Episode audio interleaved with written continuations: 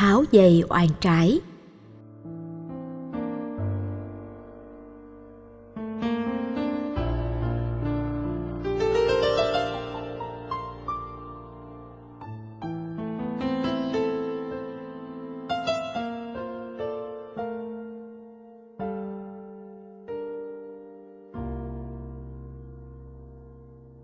Đức Phật dạy chúng sinh, hãy nỗ lực tháo gỡ thù hận với những người đã cố ý tạo ra cho chúng ta. Sự tháo gỡ là một trong những nhu cầu rất quan trọng. Ngài nhìn thấy trong đời rất nhiều người có động cơ sai trái đến độ họ không chấp nhận người khác được hạnh phúc, thành công nên mới đẩy người khác vào trạng thái không có lối thoát. Vì vậy, khổ đau cứ mãi gia tăng từ kiếp này sang kiếp khác thấy rõ điều này đức phật dạy ta tháo gỡ hận thù để cuộc sống được hạnh phúc, an vui.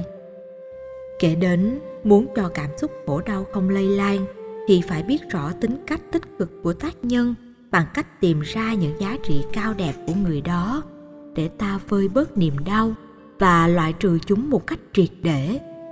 Nếu không có được thói quen nhìn thấy những tích cực hay giá trị của người khác thì ít nhất ta cứ nghĩ rằng mình là một vị bồ tát có tâm lượng rộng lớn để thay vì giận hờn trả đũa, thì có thể bỏ qua theo cách thức, đừng đánh người dưới ngựa.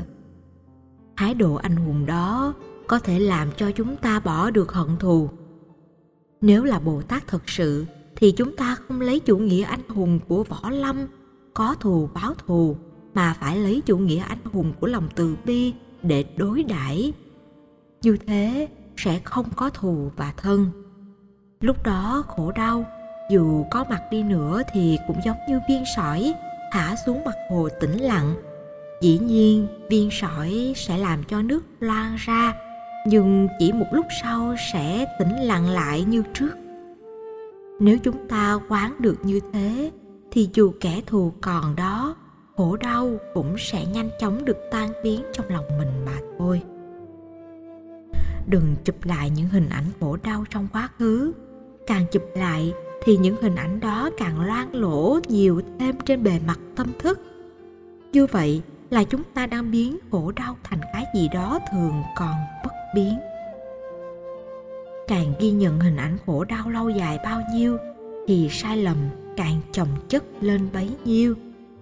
Do vậy, cần phải loại trừ chúng ra khỏi tâm thức của mình càng nhanh càng tốt. Ba kỹ năng thực tập tâm lý đó đức phật dạy rất nhiều trong kinh với nhiều ẩn dụ minh họa. Người biết quý trọng hạnh phúc nên áp dụng. Cuộc khủng bố bằng máy bay làm sập hai tòa trung tâm thương mại của hoa kỳ. Không chỉ nhắm đến nước này, mà còn đối với những liên minh của mỹ. Trong đó, anh là đối tác quan trọng. Đứng từ phía những người dân vô tội chúng ta ắt sẽ cảm thấy rất căm phẫn, những kẻ đã tạo ra khủng bố và bạo động. Chỉ vì hận thù cá nhân và cuồng tín tôn giáo. Nếu chúng ta cất cùng tiếng nói của sự hận thù, thì chắc chắn những bế tắc đó sẽ không được tháo gỡ. Trong khi lên án những người cuồng tín và sai lầm, chúng ta vẫn lên án sự khủng bố đã gieo rắc nỗi khổ, niềm đau. Nhưng mục đích của việc lên án là để tìm kiếm giải pháp từ chất liệu của lòng từ bi, chứ không phải của hận thù.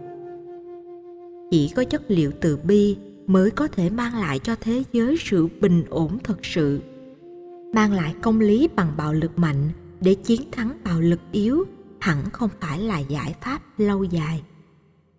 Chúng ta có thể lấy oai quyền của người lớn ra lệnh cho con em đang cười giỡn to tiếng làm mất giấc ngủ phải ngưng ồn ào ngay lập tức. Dĩ nhiên, trẻ sẽ sợ và không dám làm ồn. Nhưng bên trong sự ngừng và không dám làm ồn đó, nó vẫn ấm ức, khó chịu. Mà nếu bị hà hiếp quá đáng, nỗi bực chọc đó sẽ được nuôi lớn. Đến lúc trưởng thành, được luật pháp bảo vệ, tự do cá nhân được tôn trọng, nó có thể kháng cự hoặc nổi loạn theo cách thức này hoặc là cách thức nọ sự nổi loạn đó được thể hiện đối lập giữa hai ý thức hệ của người lớn tuổi và người trẻ. Vì thế, phải thấy được nỗi khổ của những nạn nhân cũng như của những kẻ đã tạo ra nỗi khổ đau để tìm cách tháo gỡ. Sống trong vô minh, cuộn tín và bế tắc, không có lối thoát, con người có thể giao rắc những ngang trái trong cuộc đời. Phải thương họ nhiều hơn để thấy vẫn còn cái phao rộng lượng sẵn lòng giúp họ quay đầu về sự sống tốt đẹp. Chỉ có cái nhìn đúng đắn và rộng lượng mới giúp những kẻ khổ đau và tội lỗi tìm thấy được miền đất hứa, giúp họ làm mới lại cuộc đời. Các vị bồ tát luôn phát nguyện vào địa ngục cứu vớt chúng sanh. Địa ngục hay thiết thực hơn là tụ ngục là nơi hội tụ của những kẻ đầu trâu mặt ngựa, những người đâm thuê chém mướn hay cuộn tín độc đoán. Nếu không có những bậc bồ tát phát tâm hóa độ, thì có lẽ cuộc đời của họ sẽ tàn tệ hơn nữa. Những người này thường nghĩ cuộc đời của họ đã hết rồi, nên họ cứ bất cần, bất chấp dẫn đến sự gia tăng hành vi, gây khổ đau nhiều hơn cho mình và cuộc đời. Phải có những người mang tâm niệm bồ tát gần gũi, chia sẻ và hiểu được tại sao họ bạo động, khủng bố để thiết lập nhịp cầu tình thương. Lần lần chuyển hóa, rút ráo. Cầm tù kẻ phạm pháp không phải là giải pháp dứt điểm và nhà tù được quan điểm như sự trừng phạt là sai lầm lớn. Vì sự trừng phạt làm cho các tù nhân không dám làm điều xấu ác, chứ không phá được tâm xấu. Nhà tù nên được quan niệm như công cụ hay phương tiện tốt để giáo dục tội phạm. Phương pháp giáo dục tội phạm phải được nuôi dưỡng bằng chất liệu từ bi và tuệ giác thì sự chuyển hóa mới thành công viên mãn.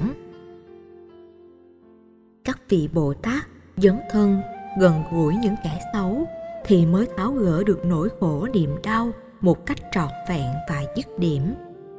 Nếu trong quá khứ chúng ta đã lỡ gây ra đau khổ cho người khác, thì nên học hạnh sám hối và không tái phạm trong tương lai. Nếu chúng ta đã từng là nạn nhân, thì nên tâm nguyện tha thứ để gút mắt, oan trái được tháo gỡ ngay trong kiếp này.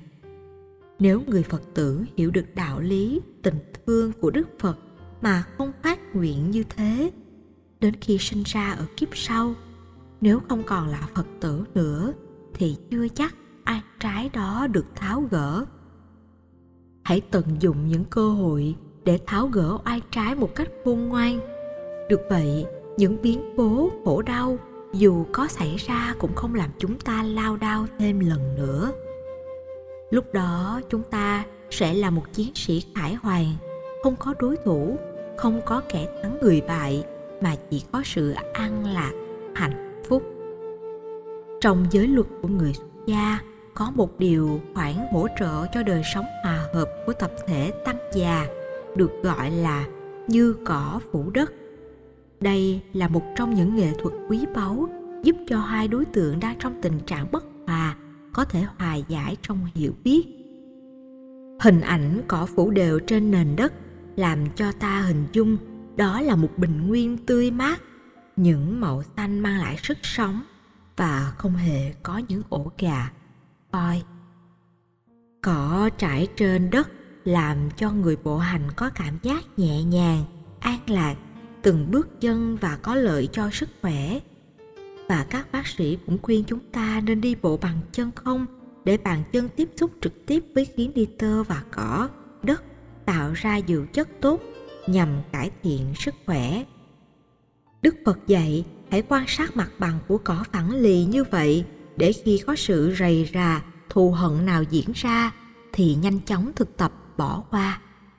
Lúc đó không còn đặt vấn đề ai đúng, ai sai và cách thức đặt vấn đề ngã hóa đối tượng theo sự thù hận sẽ tan biến. Tiến trình của sự hóa giải hận thù được thiết lập và đem lại an lạc hạnh phúc cho đời sống cộng đồng khi tăng đoàn đã làm phép yết ma tức là biểu quyết tập thể, chấp nhận giải quyết vấn đề tranh chấp bất hòa giữa hai bên trên tinh thần ngã hóa đối tượng.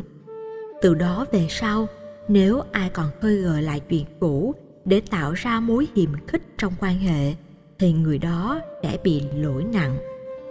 Đức phật đã dùng nhiều phương pháp tạo dựng một cộng đồng hòa hợp, trong đó tất cả những gai góc của cảm xúc sự cá biệt và bản ngã trong các mối quan hệ con người đều được sang bằng để không ai bị tổn thương. Trải cỏ trên đất là nghệ thuật hóa giải thù hận rất hay. Nếu chúng ta có thể áp dụng phương pháp này trong các mối quan hệ xã hội thì rất hữu dụng. Trong quan hệ gia đình giữa vợ chồng, cha mẹ và con cái, anh chị em, những người láng giềng thậm chí giữa những người dân nước lạ đặc biệt giữa những kẻ thù. Nếu áp dụng phương pháp như cỏ phủ đất thì nhất định đời sống hòa bình sẽ được thiết lập. Có thể do quán tính của mặc cảm hay thành kiến được gieo trồng lâu dài, chúng ta cảm thấy rất gượng ép, khó chịu khi áp dụng phương pháp này. Nhưng nếu nỗ lực làm một cách có ý thức thì sẽ thấy rằng đó là nhu cầu cần thiết cho đời sống. Thực tập như cỏ vũ đất là đang gieo trồng hạt giống dược sư, tức là thầy thuốc trong suy tư, hành động, lời nói, cách ứng xử. Các hạt giống dược sư này có thể làm cho con người đạt được ước nguyện dựa trên sự độ lượng, lòng từ bi và tuệ giác, rồi từ đó đưa chúng ta đến với sự an lạc lâu dài thế nên, tôi hy vọng tất cả quý vị có thể ghi nhớ và thực tập cho mình ngay từ lúc này, để bản thân sớm đạt được đến với yên an, hạnh phúc khi mà sân hận không còn tồn tại trong cuộc sống của chúng ta nữa.